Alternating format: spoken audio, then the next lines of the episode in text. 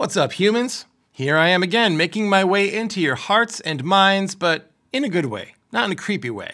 Unlike those weirdos who've been driving around in their black, nondescript government vehicles. I'm Vox, and you're listening to Not Really Radio.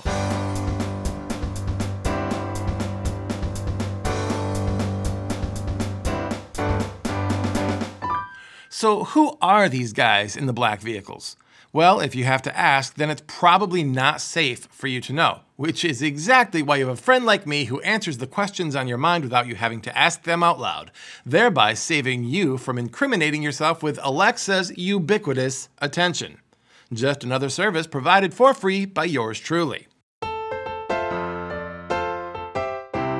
You've heard of the FBI, right? The Federal Bureau of Investigation, also known as G Men, Feds, Suits, uh, Agent Fox Mulder. These black vehicle guys are not those guys. Well, I guess, except maybe for Fox Mulder. These agents belong to a clandestine agency offshoot of the FBI known as the FBCI, which stands for the Federal Bureau of Cryptid Investigation.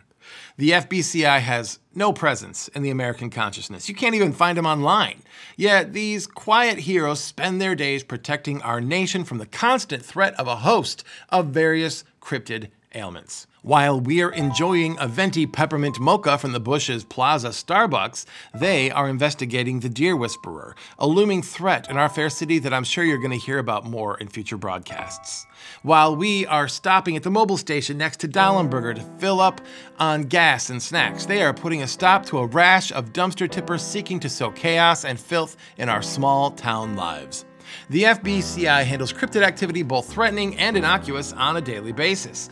Activities that range from moving the Loch Ness Monster to Lake Champlain to stopping the 37th attempted rampage of the Van Meter Monster in the last three months. They even monitor the activity of locally tolerated cryptids who are considered to be more of a general nuisance than an actual threat. So, as is clear from this broadcaster's report, the FBCI have a job that is high stress and low reward. So, next time you see a black nondescript government vehicle parked outside your home, take a moment to be grateful for their presence. Whatever you do, don't look in the bushes. Odds are you don't want to see whatever threat they're protecting you from.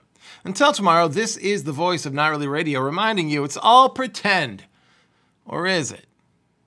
The voice of Not Really Radio is brought to you by the Not Really Radio event, an evening of comedy and music you are invited to free of charge on Saturday, April 30th at 7 p.m. at Covenant Church located at 5290 Milwaukee Road, Tecumseh, Michigan.